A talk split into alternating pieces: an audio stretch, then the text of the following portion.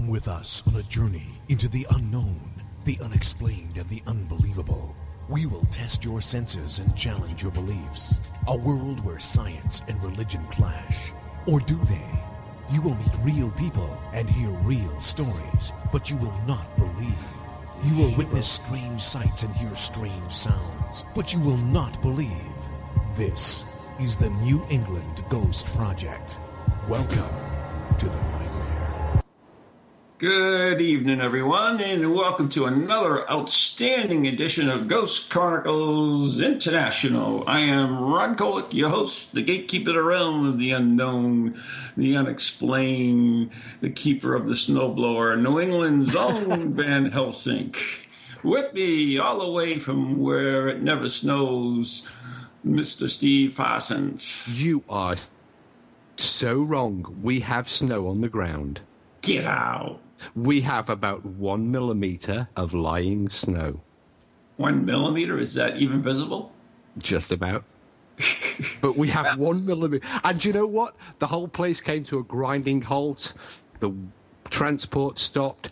Kids were off school. Disaster. Yeah. It was like a disaster movie. 1 millimeter. Hey. We just got another foot yesterday on top of the almost 3 foot that we got about 7 days ago, and we're getting some more on Thursday. So I'm beginning to think you're psychic. You know, it was a hot autumn fall. Oh, sorry, unless for Americans, it was a hot fall day when you told me you'd bought a snowblower. You know, all these years of shoveling snow, and it never fazed me at all. But now that I'm winding down in my life and I'm ready to go out to pasture, I figure that might be a good idea. Get out of here. You're always at the gymnasium doing cardio stuff. I know. I'm just, trying to keep off the indelible. Yeah, that too. Yeah. So we're both snowed in. Yeah. Okay, I'll give you that. There you go. So anyways, we have kind of an interesting show, actually. I'm not sure where we're going to go with the show because this is something. Are we ever sure where we're going to go with the show? No, come on, be honest. Yeah, I mean, you've brought on this guest. We've got this clip to play, and yeah. I'm really intrigued. Well, I was contacted some time ago by a gentleman by the name of Dylan Jones, who is a former policeman. He's been interested in the paranormal since childhood, and indeed formed his own paranormal group, which still exists today, albeit without him. And he's maintained that interest in the paranormal. But he's developed an interest in the media and is an accomplished radio producer, and recently made a radio documentary, which is a reason for getting in touch. During the documentary, which runs for approximately 15 minutes, he can tell it himself shortly, but we're going to hear a little clip from it in a moment or two. Cue Casey in a second. But I've managed to extract a little bit, removing the parapsychologists, because let's be honest, who wants to listen to parapsychologists? So let's have about 4 minutes from Dylan's radio documentary, and then we can ask him all about it ourselves. Really? Sounds cool. All right. Are you troubled by strange noises in the middle of the night? Do you experience feelings of dread in your basement or attic? Have you or any of your family ever seen a spook, specter, or ghost? If the answer is yes, then don't wait another minute. Pick up your phone and call the professionals. Go Ghostbusters! Our courteous and efficient staff is on call 24 hours a day to serve all your supernatural elimination needs. We're ready to believe you! We have all got an image in our minds of what a ghost hunter does.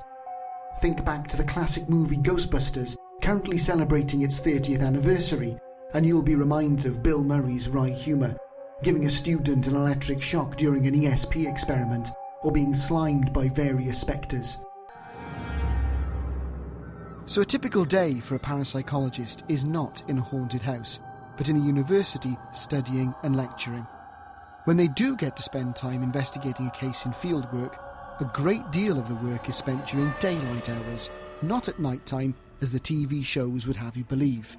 That is all for the thrill-seeking. So I decided to meet and accompany another parapsychologist, Steve Parsons, as he investigated two locations in West Wales to find out what really happens on a genuine field study. Today I find myself at Pembroke Castle, and at the moment we're in the Moncton Tower, and I'm with Steve Parsons from Parascience. Why are we here during the day? Because you have to be there when the majority of people have their experiences, and it's a straightforward fact that in the majority of locations, and particularly at Pembroke Castle, it's the staff who are here during the day working, it's the visitors who are here during the day touring around the castle who have anomalous experiences. So it might be that ghosts are here at 3 a.m. in the morning, but you have to work from the known into the unknown. We know that people have experiences during the day when the castle's open, and we start from that basis to try and, I guess, at 101 level, have the same experience. Plus, of course, I mean, even if you're here at night, this idea of turning off the lights... it's great for the Victorian, the Gothic horror writer, the ghost appeared in the dead of night, and it looks great on television, of course. Night vision, cameras were invented for ghost hunting, I'm sure, and they look spooky, they add ambience, but that's all they add. The trouble is, if you're sitting in the dark, you're probably more likely to be half asleep than alert enough to notice something. The amount of times you're struggling to stay awake at 3 o'clock and you've got the lights off, which doesn't, and it's the middle of the night, you're tired, you're not going to be in any fit condition to document anything. So we, if we're here at night, if we have to be somewhere because that's when the experiences were reported, then, if the lights are there, if we've got lights in the building, we put them on. We work better. The cameras work better. So from what you're saying then, things that are done in the media way is not necessarily the correct way. I've done a great deal of television, and I think people forget its primary function is to sell advertising revenue and to entertain. If you don't entertain, you don't sell advertising revenue, and you've got to get the viewers. And ghost hunting television programmes, the white lady drifting silently down the corridor with arm tucked neatly under arm, it's just so passé these days. People want to take, they're confrontational with ghosts and demons, and ghost hunting has become ever more extreme, both in the use of equipment, this idea that you can take a ghost detector or that you can walk around with a handheld recorder and record spirits yelling and screaming and talking to you. It's great for television, and it's great for entertainment, and people need to bear that in mind. Ghost hunting television shows like Most Haunted, Ghost Adventures, The Ghost Hunters, they're no more real than Coronation Street or EastEnders. My exploration of Pembroke Castle was very revealing. There were no frills or thrills, no cheap off-the-shelf meters, no pseudo-scientific equipment, no night vision cameras, and certainly no proton packs. Today's parapsychologists and parascientists use modern research techniques in a university setting and the traditional pen and paper out in the field to study what is a very personal human experience. Media portrayals are not to be taken seriously. And if there's one thing that deserves to be busted, it's just that. And apart from the strange background sounds which weren't heard while we were making that recording, the sounds of tea being made. Yes. Good evening, Dylan. Good evening. I'm sorry about the background noise. Perhaps it was EVP on the recording that we missed.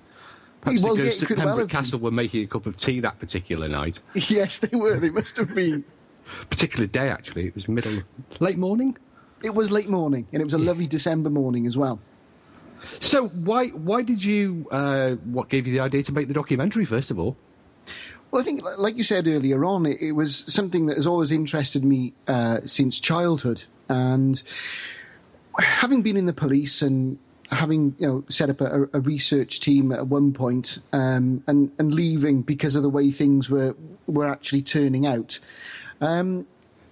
I decided then to revisit it and see whether or not things had actually changed, because a lot of the reasons that basically got me to stop investigating were the TV programs. They really put me off. And I wanted to see whether or not, speaking to a parapsychologist and paranormal researchers, whether or not they felt that their representation in the media was an accurate one. What you spoke to Cal Cooper. Yes. And did you buy a copy of Telephone Calls from the Dead? Did he try and sell you one, by the way? I'll give you one. He actually gave me one, which I thought was very kind of Cal. Yeah, he's just getting desperate to get rid of them. And you also spoke to Dr. Kieran O'Keefe as well. Yes. Did you notice, I mean, we had to edit them out, and of course, because I did the ultimate final edit, I edited them completely out and just put my own bit in. Your overall conclusions, the differences between parapsychology, psychical research, and the current state of it after doing the documentary? I think when I look back and see what it's like, I think certain things have changed, some for the better, some have not. What there seems to be now is that there seems to be even more of an influx of television programmes, and the actual parapsychologists and the serious researchers, in my mind, don't quite get the credit and the coverage that they deserve. So that's what I was trying to redress that balance. Now, I know whilst while you were making your documentary, we did talk about parapsychology. And you do have some parapsychologists who have become career investigators or celebrity ghost hunters. When we asked Lloyd Auerbach, an American parapsychologist, what he thought of parapsychologists in haunted locations, they came across quite differently on your documentary, didn't they? As not being out in the field, so to speak. Yes, they did, which I thought was quite interesting, because what I found was that both Cal and Kieran, they spend the majority of their time in a university setting. Doing the lectures, looking at the theory behind the psychology and the parapsychology, which I think is great. But when I look at actually getting out there and investigating things, I think the roles that are needed to undertake the research of spontaneous cases, they're so varied at the amount of skill set that you need that I think one person can't really do the job perhaps in the right way. I think you need a collective of people with a set of skills. Obviously, with your background, you've got one set of skills. One of the things that I always wanted to do, because of being a police officer for so long, was actually the interviewing. Because I think people forget that the most important part of an investigation is the human experience at the very beginning. And unless you get a really good witness statement and testimony, you don't really know what you're going to be looking at. So again, there's another skill set to bring in that I think is certainly on the TV programmes is one thing you never see. You never see somebody being interviewed in depth about what the experience was. Do you, when we have this representation, there is a public perception of parapsychologists as being the go-to experts in hauntings and demonic possessions, exorcisms. They always trot out, on these television programs. They always have a parapsychologist. Do you think that parapsychologists are creating a false impression in the public's eye about what they do, and to an extent misrepresenting parapsychology? In short, yes, because I did not, and this was a very sort of personal journey for me as well. I did not realise just how much work Kieran and Cal did in the university, and that much that went into it. So really, if they're doing that much, can they really be, the right person to suddenly jump from one set of their day life and then going and doing that as well? But I think from a TV perspective, and let's bear in mind that TV programmes, like you say, are there to make money, to get people to watch. It's great to have somebody with a title come in, especially if they're from a university, because it adds a credence and a credibility to what they're trying to show. But I would be It's very difficult without putting them down, but it's... put them down, please, because I've said many, many times the last person that should investigate a haunted house is a parapsychologist. I mean, it's interesting, but I mean, I listened to the show the other week with Lloyd Auerbach, and I read his books from a young age, and you know he's one of the exceptions to the rule. I think he comes across very, very well. Yes, I mean there are parapsychologists, as Dr. Simon Sherwood here in the UK, who have. They're essentially equally interested in both. You know, Simon spends a great deal of time out investigating, in addition to the academic day-to-day life. So you, I know, have been interested in the paranormal for a long time, and yes. You've been recently posting lots and lots of book titles you've been reading, all of which feature ghosts and hauntings from Ron's neck of the woods. What's the fascination?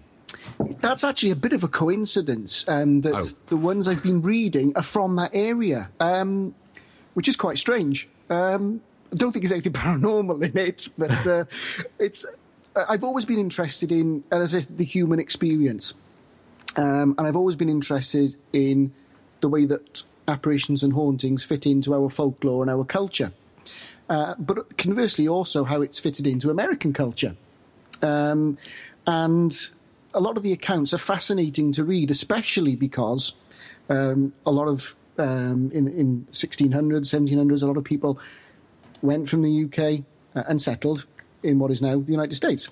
And so it's interesting to see what kind of accounts are actually appearing from that part of the world.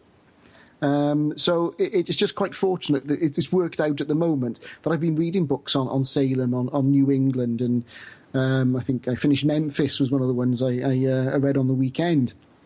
So I quite enjoy reading about what are the reports in those countries as well. Do you know, well, maybe actually we should switch the show around a bit now, because Ron is in New England, and Ron has investigated many of the cases, I dare say, you've just been reading about. Yeah. So maybe it's a chance for you to find out more about those very locations and places and cases that you've been reading about. That'd be fantastic. From the man in the know. Who would that be? You. Oh. But do that, Dylan. I have a question. I mean, I understand why you interviewed parapsychologists, but why Steve Parsons? I mean, there are so many ghost hunters in the UK. Why him? Because he was reputable, and cheap. I don't want to overinflate his ego, but he did come highly recommended, and I wanted to interview people who I felt would come across very well in a radio documentary. So that's why I approached Steve. And, of course, he lives in Wales, which is my homeland. So it was an excuse to visit Wales as well. Well, I mean, evidently, with all that snow there, you must be snowbound, too, as well, housebound. Well, I live in Derbyshire now, right in the middle of England, and it's very much snow-free at the moment, thankfully. Oh. Mm. Yeah, Steve tells me he's snowed under, so I was just, curious, that's all. He's probably after the Senate vote. Probably. So, anyways, how can I help you? Well, what do you want to know about New England hauntings? What in particular?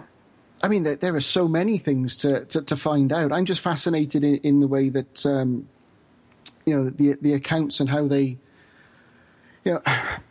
how they come together, and how many reports you're getting, and the American reports, they seem to be very, very intense, and there seems to be a lot of them. And I just wondered if. Well, I have to ask you then, Dylan, is where you're getting your source of information? Is it from? You mentioned books. Is it from new books, older books? I mean, that's kind of important to me, anyways. Yeah, I mean. Trying to get hold of books, it can be a bit challenging at times, but a lot of the ones are the actual Haunted America series. So they tend to be very new. A lot of them tend to be published, I'd say, 2012 onwards. I'm trying to dig out some of the older ones, and I was fortunate enough back in 2013 when I holidayed in Florida to meet up with Dave Latham, who's written a couple of books on Florida and the hauntings in that area. So he suggested going up to St. Augustine. So my son and I took a trip up one Sunday and spent the entire day there, which was absolutely brilliant because I think we saw a part that a lot of tourists, certainly from the UK, don't seem to go to. I see. But it's a very good book I can recommend, but it's long out of print now. It's called Ghost Chronicles. Yeah. It's not out of print. What are you talking about? Anyways, the important thing, Dylan, is that if you look at books that were written pre-1980, I would guess would be a good turning. Well, pre-1990 even. You will see quite different ghost stories than you do after that time. When the internet came in and the TV shows came, ghosts were portrayed in a whole different light than they were prior to the internet and TV. And that has influenced a lot of these stories. So a lot of them that sound terrible and everything, I think are more the result of the era they were written in rather than what really happened. Yeah, I certainly seem to have noticed a distinct theme throughout the books of... And again, some of the things you've mentioned on the radio show in previous weeks about the shadow people, the orbs and those sorts of things, which you won't go any further on. So no, that's one of Steve's pet hates. But so yes, I can certainly see your point, but it's very difficult trying to get hold. I found of books from the area, the era, the pre-90s. Certainly getting hold of them in this country. Oh, that's a shame. I mean, and I don't know. Is it the same way in the UK, where you do have a totally different look of spirits in the later years versus the early years in your history?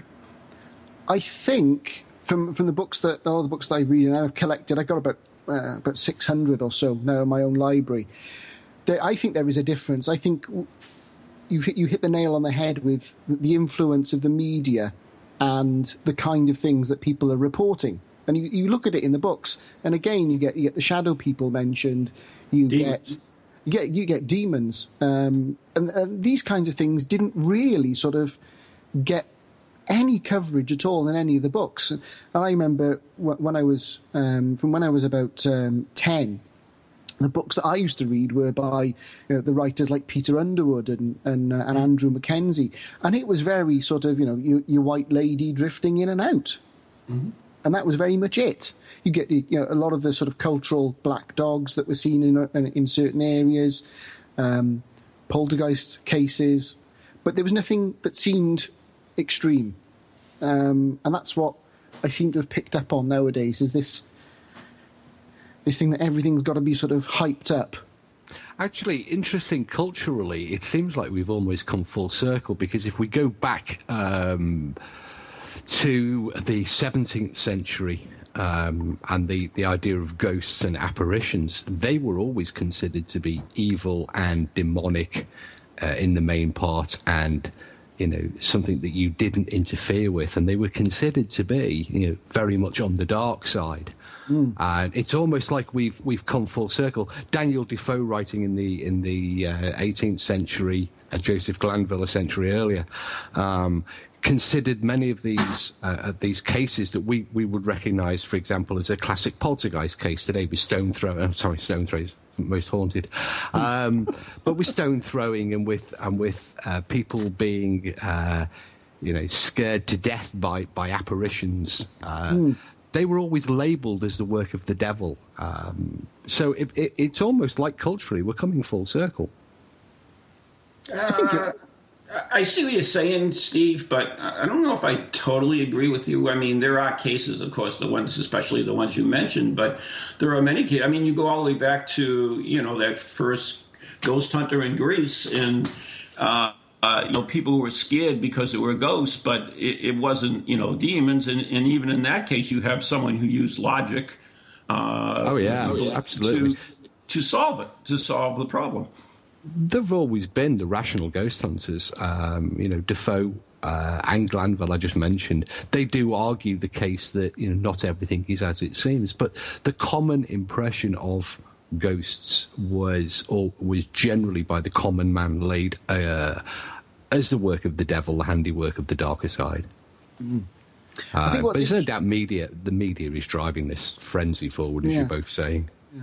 What I find particularly interesting, certainly a lot of cases from around Wales in particular, you had that there was always the ghost with a purpose, and it was usually connected to some sort of money or some sort of treasure that was personal to the person when they were alive.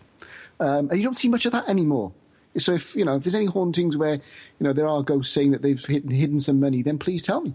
If only. Yes. Yeah, you're absolutely right. Ghosts have gone through cultural cycles. There have been a number of books that have studied the sort of social culture of ghosts and hauntings, and ghosts were usually with purpose. And in fact, there is some where ghosts are forbidden to speak first, but will answer you if you speak to them. Yeah. The ghost in the case of Athenodorus, the one from 2,000 years ago that Ron just touched on, just before we go into the ad break, he was there seeking a burial. He was there, moaning and groaning and rattling his chains until Athenodorus went out and dug up the skeleton and gave him a proper burial and laid the ghost. And more importantly, Athenodorus got his house for a good price. He got it for a very good price, but he only rented it, you see. Bad move, like Price with Borley, only rented it, could have made a fortune. Imagine the tourist industry now down in Essex. Okay. But we've got an ad break coming up, talking about media selling advertising revenue. That's our next job. In a few seconds' time. You did that so good, Steve. I did, didn't I?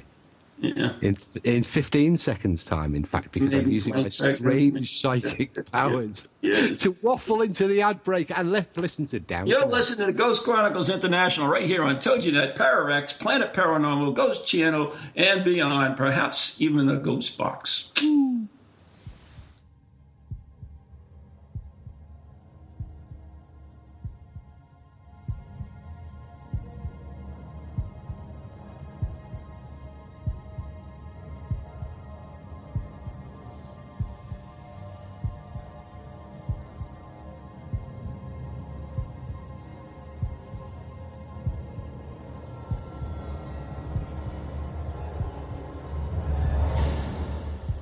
Monday mornings just got scarier. Tune in every Monday at 11 a.m. for another episode of Ghost Chronicles Morning Edition with New England's own Van Helsing, Ron Kolek, and his inquisitive travel companion, Lou Blassie, the Professor. Hey, that's me. Each week we'll delve into the realm of the supernatural, where all that is not what it appears to be, with remarkable guests, spirited conversation, and the occasional voice of the deceased. We'll bring you a whole new meaning to the term dead air. Ghost Chronicles, Mondays at 11 on Ego Radio 1110. Welcome to TogiNet, radio with a cutting edge. Feel the need to do some soul searching or make some changes in your life to create a more positive future? Then Circles of Wisdom is just the place for you. Circles of Wisdom is a metaphysical bookstore and more, located on Route 28 in downtown Andover, Massachusetts. We carry a large selection of books and music, crystals and gemstones, jewelry and gifts, sage, aromatherapy, and so much more, all in a relaxing and welcoming atmosphere. We offer classes on a variety of topics like yoga, Reiki, psychic development, alternative healing, and personal transformation. For guidance on this journey we call life, get a reading from one of our many readers at Circles of Wisdom, 90 Main Street in downtown Andover, right next to Bertucci's. Call us at 978-474-8010 or check us out on the web at www.circlesofwisdom.com. Lots to see and do in a feel-good place, an oasis in this hectic world. They're creepy and they're kooky, mysterious and spooky. They all talk gobbledygooky, the Para-X family. The shows are paranormal, not stuffy but informal. The topics are abnormal, the Para-X family. They're strange, deranged, unrestrained. So grab your favorite brew, it's time to rendezvous as we give awards to the Para-X family. Greetings and felicitations. I am Ron Kolek, New England's own Van Helsink. And I'm Ann Kerrigan, the Blonde Bombshell. And we're here at the elegant Benford Hall, the Downton Abbey of Miners. And we would like to extend a formal invitation to you to tune in every Wednesday night at 7 p.m. Eastern Standard Time for Ghost Chronicles Next Generation on TogiNet, Para-X, Ghost Channel, and Planet Paranormal. You can even listen live on your smartphone with your TuneIn app, or catch the podcast on iTunes. And now, time for tea.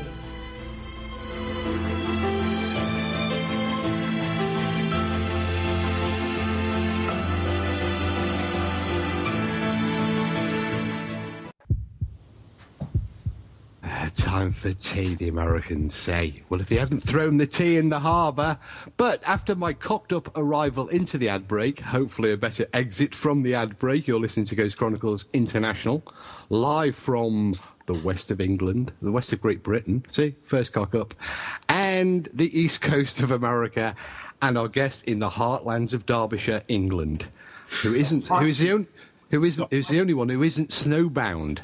Yeah, the haunted estate, that's where I'm broadcasting. Yeah, Ron's under 14 foot of snow, we're under 1 millimeter of snow, and our guest tonight, Dylan. I nearly said Dylan Thomas.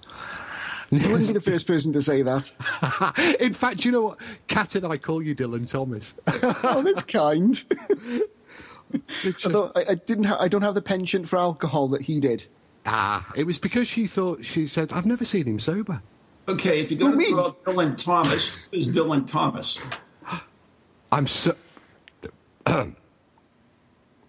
As a Welshman, I think, Dylan, you should leap on that one. Who is, or who was, Dylan Thomas was one of the greatest poets ever, who spent a fair bit of time in New York, I think. Isn't that right, Steve? We've spent a great deal of time in the pub. Yes. Better than Lord Byron? And famously wrote a superb play that's been... It's one of my favourites. In fact, it's the only piece of fictional literature, I guess. It's on my iPod. You have Ghost Chronicles there, don't you? That's a podcast. But on my iPod, it's called Under Milk Wood. Yes, it's beautiful. Which is voiced by Richard Burton, made by the BBC some years ago before Richard Burton, who's a very famous Welsh-British actress, Ron, who was married to Elizabeth Taylor, who was a very famous British... 3 or 4 times. Yeah. Endlessly. But Dylan Thomas is one of the most celebrated poets and piss artists in Wales. Yes. Okay. Now, moving right along. So Dylan, Dylan, was it Jones? Jones, yes, yeah. Okay, Dylan Jones. Now, what drives you to continue investigating the paranormal? You found your own group, even though you're not with it anymore, but you still, are interested enough to, interview parapsychologists and Mr. Parsons. What drives you to... And you've got 600 books in it, so tell us what drives you. That drive started when I was about 8 years old. And being born in the 70s, in 1984, a certain film came out, which I pestered my mum to go and see. Mm-hmm. Hence the reason that was partly why I put the clip from Ghostbusters at the beginning, was it fitted nicely with the 30 years. But when I went to see the film and absolutely fell in love with it, the next thing I did was I asked my mum, have you ever seen a ghost? And she told me about an experience that she had had when she was about 17 at her grandmother's house. And that really got me hooked. But it was the human experience that got me hooked, not the thought of, wandering around with a little meter that lights up and whatever. Mm-hmm. Which, when I see a lot of these TV shows, and they're holding their EMF meters, I'm always thinking, inside, are they thinking, I'm Egon Spangler? Yes. That's what I'm always thinking. It drove me on, and I just read throughout my teenage years, because that was the only way, as you'll know, that you could get access to information. We didn't have the internet. There weren't the television programs on it like there are today. The only way you could find out was by reading. And that just drove me further. When I joined the police, I sort of went from being a believer to almost not quite a full turnaround, but it certainly got me thinking about what the witness goes through, how reliable a witness is, and looking at evidence and how we present it. And that really sort of drove me even further to study it. And I formed a group in South Wales, and initially really wanted to go down the route of doing everything I deemed what I thought would be the right way, interviewing the witnesses before doing anything else. And eventually they sort of turned to these sort of, let's use dowsing rods and crystals and that kind of thing. And Most Haunted started, and it for me, it just, all of a sudden you had what was something that a few people were interested in suddenly became a fashionable thing to be involved in. And it pushed me away. I always retained the interest, but I felt there was a lot of politics that were going on in groups, and there was vying for who could, show the best bit of evidence, and to me, it lost its appeal. But now, having had a bit of a break and revisiting and doing this documentary, has really sort of fired it back up. So I'm hoping to do it more. I'd like to start getting back into the investigations again, but I'm acutely aware of the amount of groups out there saying that they do investigations. Mm-hmm. And I'm not sure whether or not they are doing it what I would say would be the correct way then. Dylan, this kind of, it always perplexes me when, you made a statement like they started using dowsing rods and crystals, and you dismiss that as something bad. And, let me finish. If you were a true historian and investigator, you would see the role of these items in the past and at least try to understand the reason behind them and the results they either don't get or do get. I don't disagree from what you're saying. The way I looked at it was that I wanted to present evidence on what people would accept. I think you can take a witness testimony. You're singing to a particular choir, then is that what it is, or is singing to a particular congregation? No, I think when somebody reports a set of circumstances going on in a premises, and we were based in one particular area, investigating one house. Mm-hmm. So I was very sort of mindful of, let's get all the witness interviews done, let's do all of that, but mm-hmm. that got pushed to the side, and I think, because of what was being shown on television, they wanted to concentrate on those kinds of investigative techniques. Mm-hmm. And they were coming up with information which from dowsing rods and crystals, but we couldn't verify anything. Whereas from an interview, from a witness statement, you had something I felt, from my personal point of view, something more tangible to go on. Not to say that you can't investigate what people say from or the information they get, but I think that was far more difficult to interrogate and break down. I teach a course in paranormal CSI, and the purpose of the course is not so much the equipment we use, and you have to use all equipment. You have to interview witnesses as well. You have to take in stories. You have to use different equipment. Even, spiritual stuff or whatever. But the purpose of it is not to, verify it. You use it, but then you follow the evidence. And the evidence, it's a mindset. In other words, you follow the evidence, and that's what you're going to get. We always, for instance, we do them here at VZ, and we'll do it for several days. And at the end of it, everyone has to write me a paper that tells me why is VZ haunted, who haunts it, and I think those are the two primary ones. And the purpose of it is, okay, even if you don't believe whatever, but you have collected evidence along the way. And so you have to analyze that evidence and say, okay, Boise is haunted because we have an eyewitness that says they saw something here. Okay, so that's one chicken. And then we, by combining all the different collection from the class, you get a general picture of what's happening. So whether you believe it or not, it's not unimportant. It's more how you collect the evidence and how you analyze the evidence. We just can't dismiss things that are collected because we don't particularly agree with them. Well, you could yeah, but couldn't you also, if we look back through the annals of psychical research, because there is that volume of information that we can draw upon, I would challenge you to find many instances where psychical methods have shown themselves to provide any form of usable evidence or information relating to a case.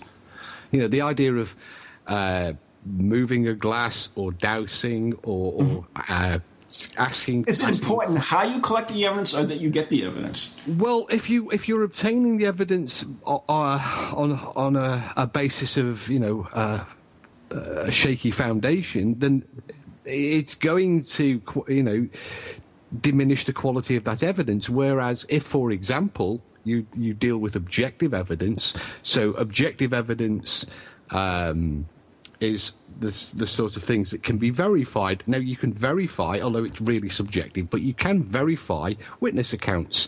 They were there, they saw something, they had an experience, exactly. They were with their friend. Now, that information is usable. It provides you with... In fact, only today I was at Pembroke Castle talking to the castle historian, looking at a whole raft of personal experiences that people have had at the location. That provides me with a great deal of information. It also provides me with a lot of interesting ideas about how, which direction an investigation could take. But sitting in front of a Ouija board and writing down the letters from a glass, do you know, it's unverifiable, isn't it? I'd be chasing my... That's not necessarily true. That's it is, because I'd be chasing my tail. It is verifiable. If you have witness accounts that a particular name was mentioned by the spirit and it comes out in a Ouija board or a glass, and you're telling me that's not verifiable?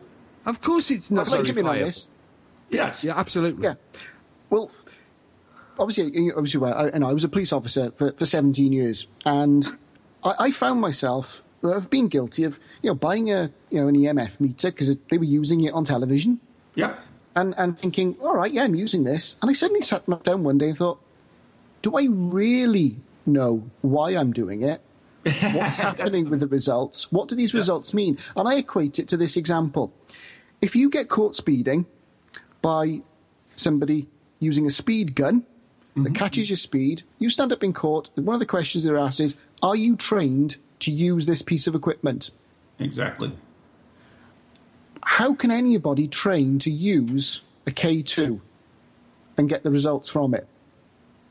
Unless they really know how EMFs work and how the equipment actually works. Was it calibrated and all those sorts of things? So, like the example with the speed gun, if it hadn't been calibrated, it gets thrown out of court. Absolutely. But the question is, I guess, is that all these pieces of equipment on every investigation, I guess we're pretty close to it, other than perhaps a couple of Steves, are what's the use of using them at all if you don't believe any of the results are verifiable or valid? It's down to the quality of the equipment and the quality of the measuring. You know, I can jump in here, Dylan. I hope you don't mind, because please. I actually do have real-world qualifications in measuring exactly the sort of parameters that ghost investigations need to measure, and they are the environment.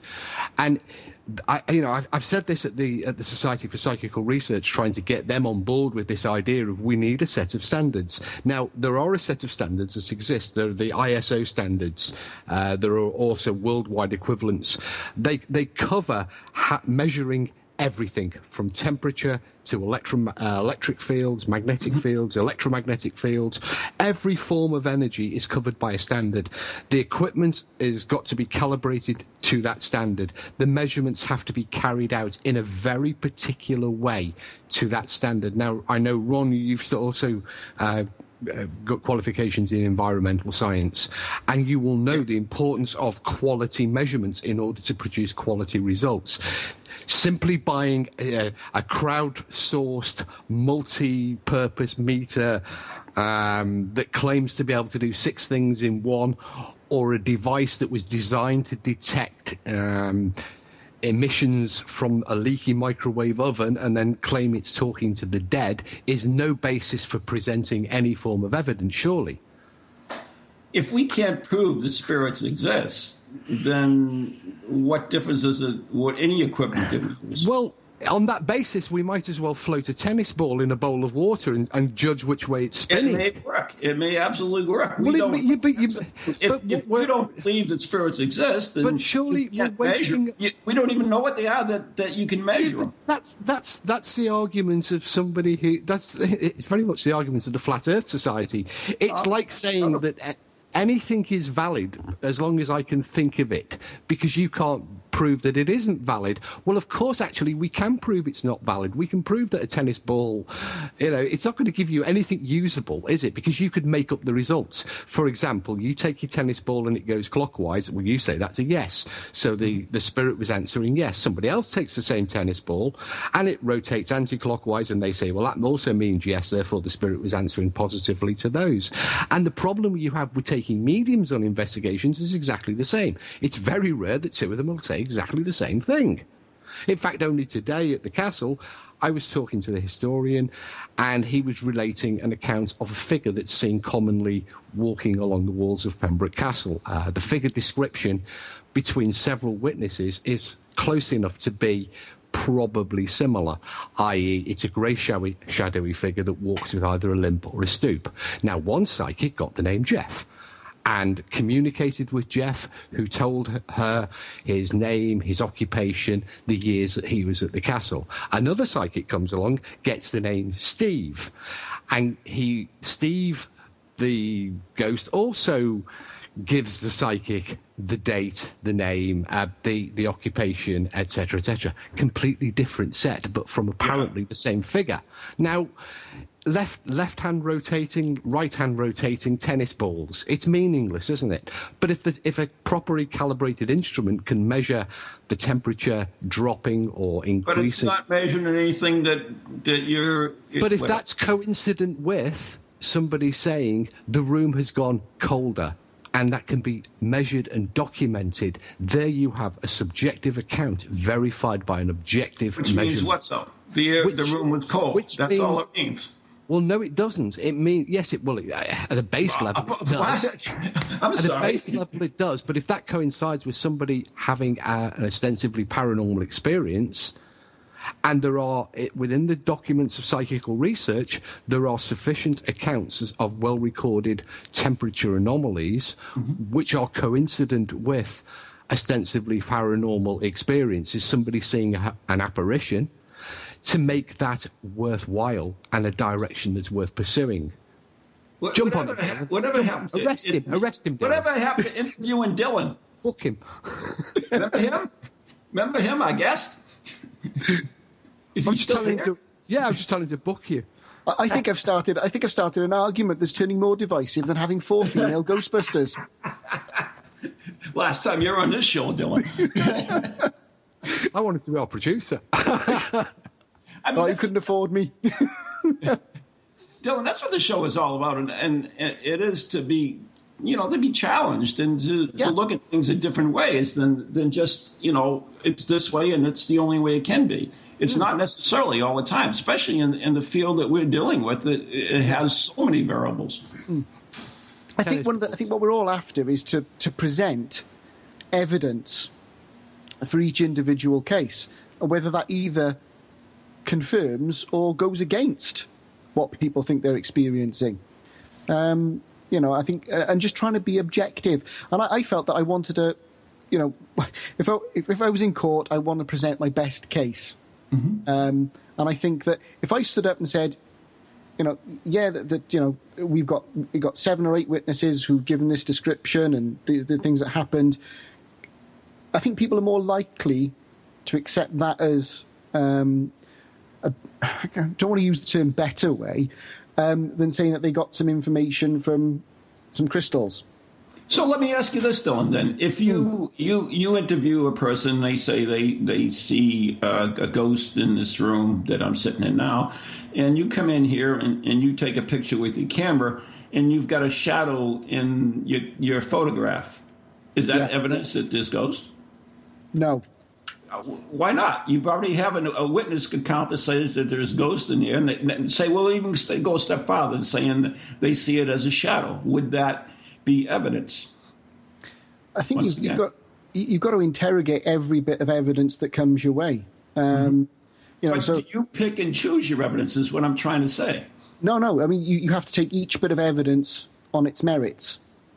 So you've got the witness testimonies, and you can correlate it with any pictures or photographic evidence. But each one you have to interrogate and be. I think you've just got to be critical about it.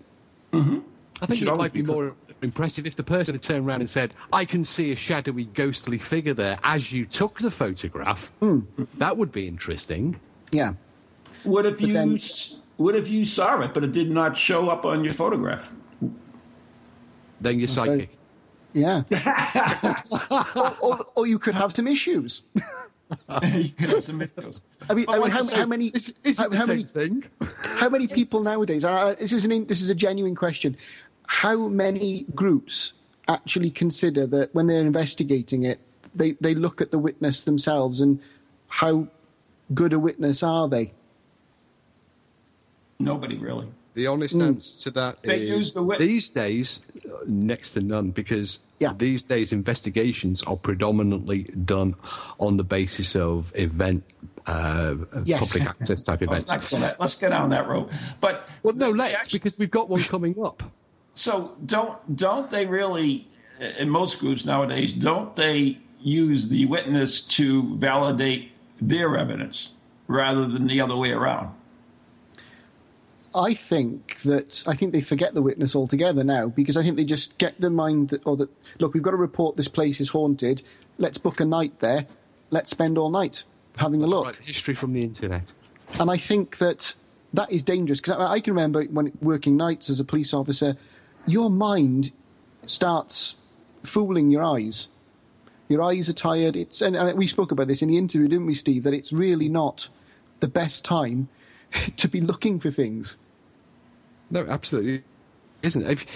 If you're sitting at home with the lights on watching Downton Abbey, for example, and a big spider walks across your carpet, you're not going to miss that spider.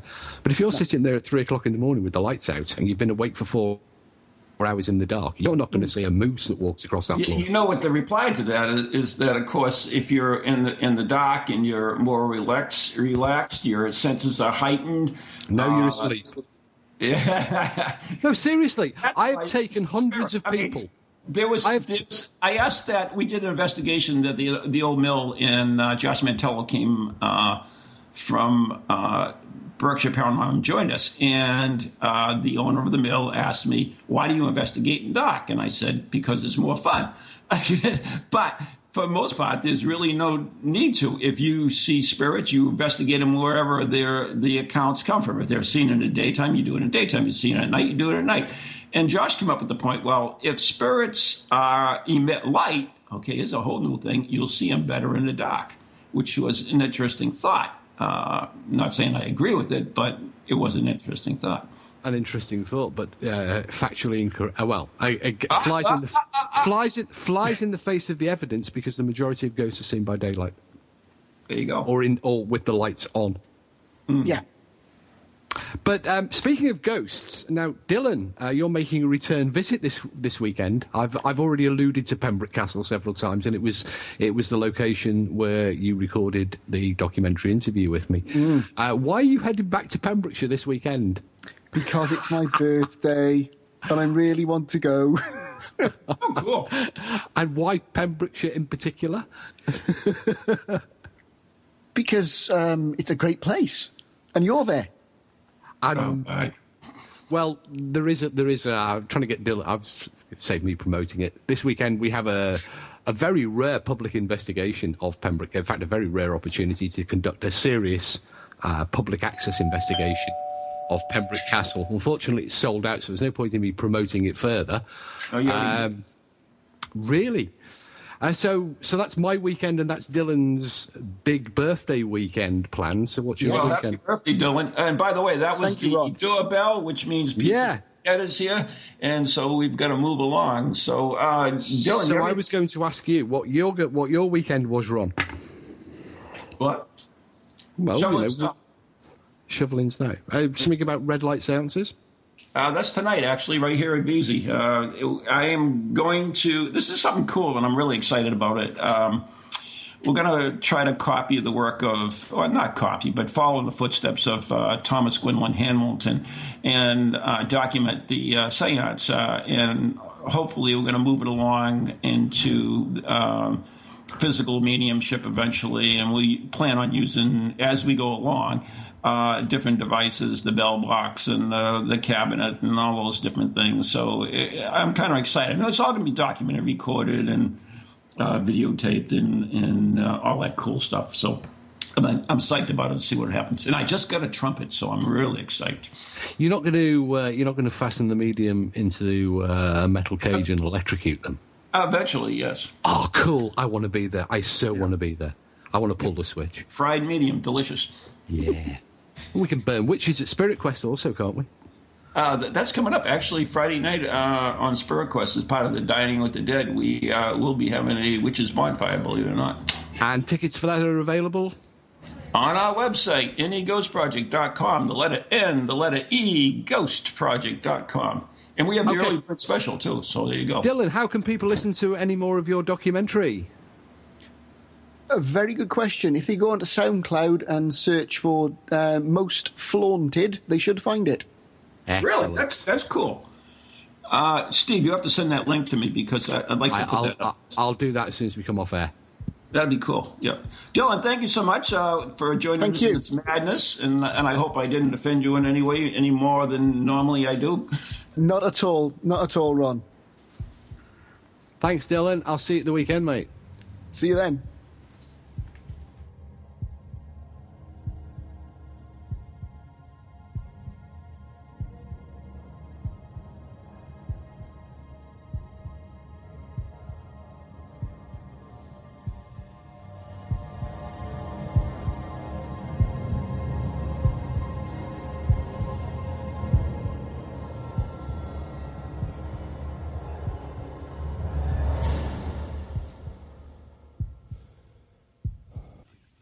Ghoulies to ghosties, long-leggedy beasties, and things that go bump in the night.